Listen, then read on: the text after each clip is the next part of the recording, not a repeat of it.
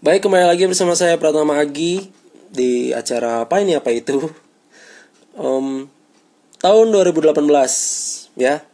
Tahun 2018 kita awali dengan banyak teman-teman saya yang kena sakit, kena penyakit, masuk angin karena cuaca yang tidak menentu termasuk saya karena saat ini saya sedang kurang fit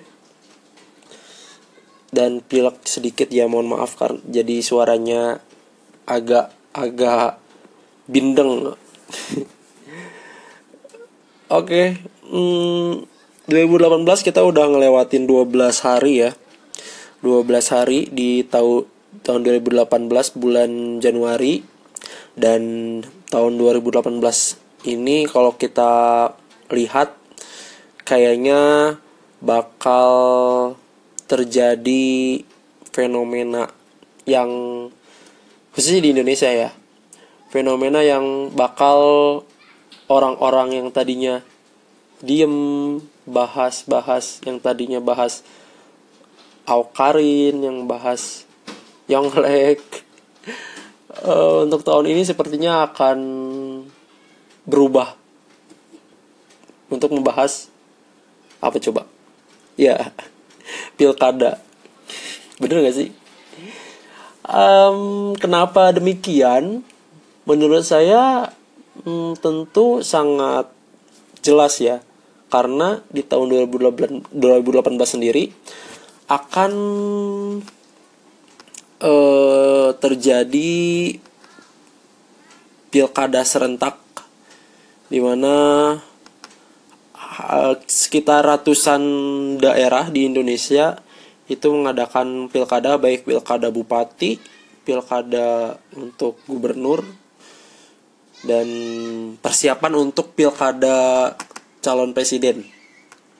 Yang nanti di 2018 dari 2019 sih cuman kan yang uh, bakal panasnya mulai dari tahun ini gitu. Jadi wah bener-bener pesta politik di tahun ini tuh bakal panas banget Makanya saya saran sebelum uh, kita bakal panas-panasan dengan teman-teman kita yang ada di sekitar kita, kita mohon maaf terlebih dahulu gitu. Mulai dari sekarang. Kalau punya salah, punya apa, jadi biar enak nanti kalau kita beda uh, calon dukungan. Karena gini, um, khususnya di di daerah saya yaitu di Jawa Barat ya. Ada hal yang menarik dan sepertinya akan sama dengan Pilgub DKI kemarin yang begitu panas sehingga bahkan katanya suami istri pun bisa retak hubungannya gara-gara membahas Pilgub DKI waktu kemarin gitu. Dan kayaknya ini di Pilgub Jabar juga untuk tahun ini akan sama panasnya. Karena apa? Karena jika kita lihat dari calon-calon yang sudah mendaftar itu memang cukup apa ya? Saingannya cukup ketat gitu ya. Kita mari kita ini dulu ya. Uh, kita kenalan dulu untuk para calon Pilgub Jabar 2018 untuk tahun ini. Yang pertama, dengan jargon rindu yaitu Kang Ridwan Kamil dan Kang UU. Dengan di yang diusung oleh Partai Nasdem, PKB, P3 dan Hanura. Ridwan Kamil sendiri memang oh, menjadi apa ya? salah satu tokoh yang sangat sangat kuat untuk menjadi calon gubernur. Dan menurut hasil survei juga katanya Ridwan Kamil sendiri oh, elektabilitasnya di atas angin. Seperti itu. Cuman kita nggak tahu. Itu kan yang uh, survei kemarin ya.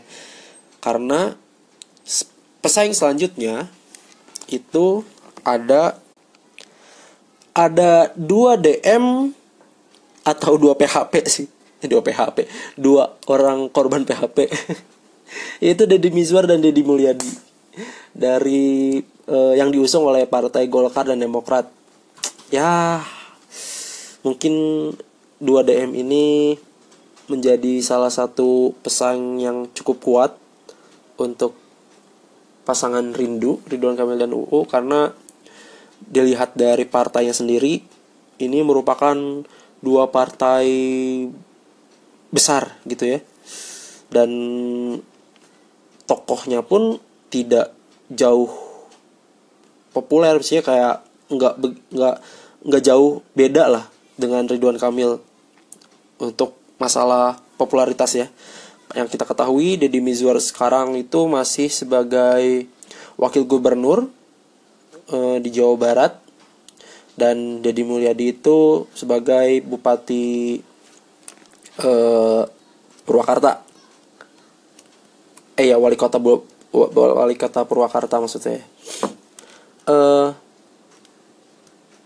dan lanjut kita ke pasangan calon yang ketiga yaitu dengan jargon asyik ada Sudrajat dan Ahmad Saiku dari partai PKS, Gerindra dan PAN. Hmm, jika kita bahas di sini partai PKS sudah dua periode berturut-turut. Dia berhasil menjadi juara di Jawa Barat ya. Karena eh, calonnya sendiri itu dua, dua, dua tahun berturut-turut selalu di atas angin. Kita nggak tahu untuk tahun ini apakah Sudajat dan Ahmad Saiku dapat bersaing dan menjadi kembali PKS menjadi juaranya ya kita lihat nanti. Selanjutnya di sini ada pasangan Hasanah dari yaitu Tubagus Hasanuddin dan Anton Carlian Amanah dari partai PDIP yang akhirnya dengan segala drama yang dilakukan oleh PDIP final final uh, keputusannya itu mereka akhirnya maju dengan kadernya sendiri dan itulah empat pasangan calon yang ada untuk Pilgub Jabar 2018. Nah, sebetulnya tadi saya sudah sedikit membahas di mana ada suatu drama yang terjadi pada saat pemilihan pasangan calon juga pemilihan calon oleh partai. Karena gini uh, kita bahas dulu kayak duet DM DM ya dua dua DM ya. Hmm, kita ketahui sendiri bahwa Deddy Mizwar itu tadi saya bilang wakil gubernur di mana dulunya itu dia diusung dari partai PKS namun dia ini tidak direstui lagi oleh PKS akhirnya cerailah dia dan itu saya sebut kenapa saya sebut Deddy Mizwar menjadi salah satu korban PHP karena PKS sendiri lebih memilih uh, Pak Sudrajat sebagai calon gubernur dari partai mereka. Kemudian untuk Deddy Mulyadi sendiri ya sempat booming kemarin untuk beritanya ya Golkar uh, dengan tidak ketidak konsistenannya dia itu tarik ulur bapak wali kota yang sangat nyentrik ini karena sebelumnya Golkar sendiri lebih memilih Kang Ridwan Kamil sebagai uh, calon gubernurnya gitu. Namun karena tidak adanya uh, apa namanya kesepakatan di antara kedua pihak antara Ridwan Kamil dengan Golkar. Akhirnya Golkar mencabut dukungan dari Kang Ridwan Kamil gitu.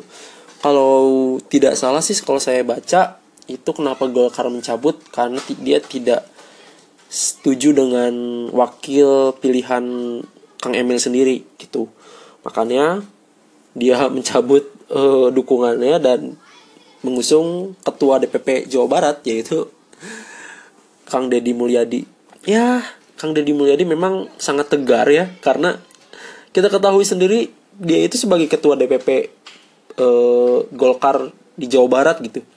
Dan dia sendiri juga uh, ingin untuk menjadi calon gubernur. Namun partainya sendiri malah lebih memilih Ridwan Kamil. Walaupun memang akhirnya ya dipilih dia lagi gitu ya. Untung masih nerima ya. Pak Deddy Mulyadi ini mantap untuk masalah ketegarannya ya. Jadi untuk para jomblo-jomblo tuh harus tegar sama Pak Deddy Mulyadi. Move on aja gitu nyantai. Nanti juga kalau si dianya emang sayang ke kamu pasti balik lagi. Apaan sih? Ya gitu. Dan ya kalau misalnya kita bahas juga Kang Ridwan Kamil sendiri memang dia ini benar-benar sangat bingung pada saat pemilih pemilihan pasangan calon. Karena banyak sekali uh, saran yang diberikan oleh partai-partai yang dia usu, di, diusung ya. Dan pada akhirnya Kang UU lah yang menjadi uh, pasangan untuk nanti majunya. Kalau Kang UU itu dia sebelumnya bu, uh, Bupati Tasik kalau nggak salah. Iya Bupati Tasik. Dia dari ya dia sebagai politisi partai P3 dan selain itu jangan salah dua calon yang lain dua dua pasangan calon yang lain juga memang cukup kuat. Karena kita lihat tadi saya sudah bilang karena PKS itu masih kuat di Jawa Barat. Dan jika lihat calonnya sendiri Kang Sudrajat ini punya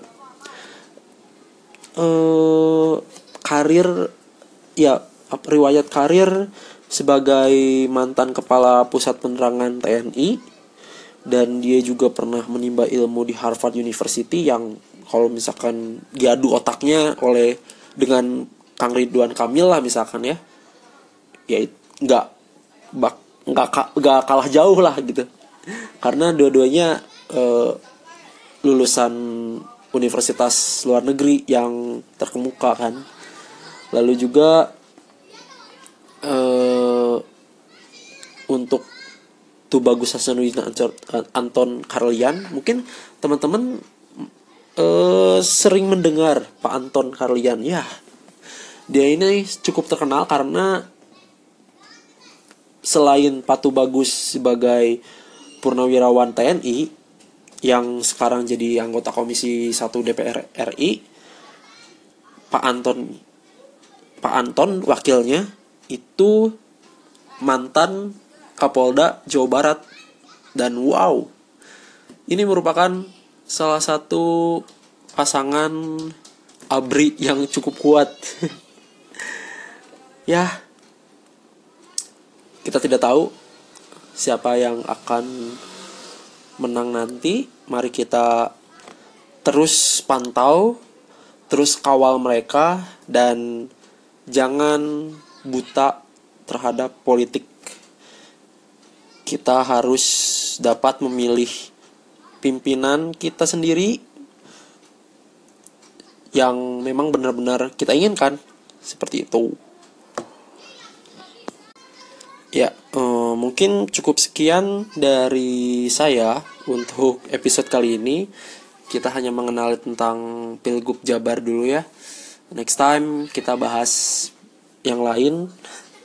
Terima kasih sekali lagi dan mohon maaf jika suara saya sangat annoying karena ya tadi saya lagi kurang enak badan tahun 2018 bener-bener cuacanya aduh bingung gak bisa ditebak oke gitu aja.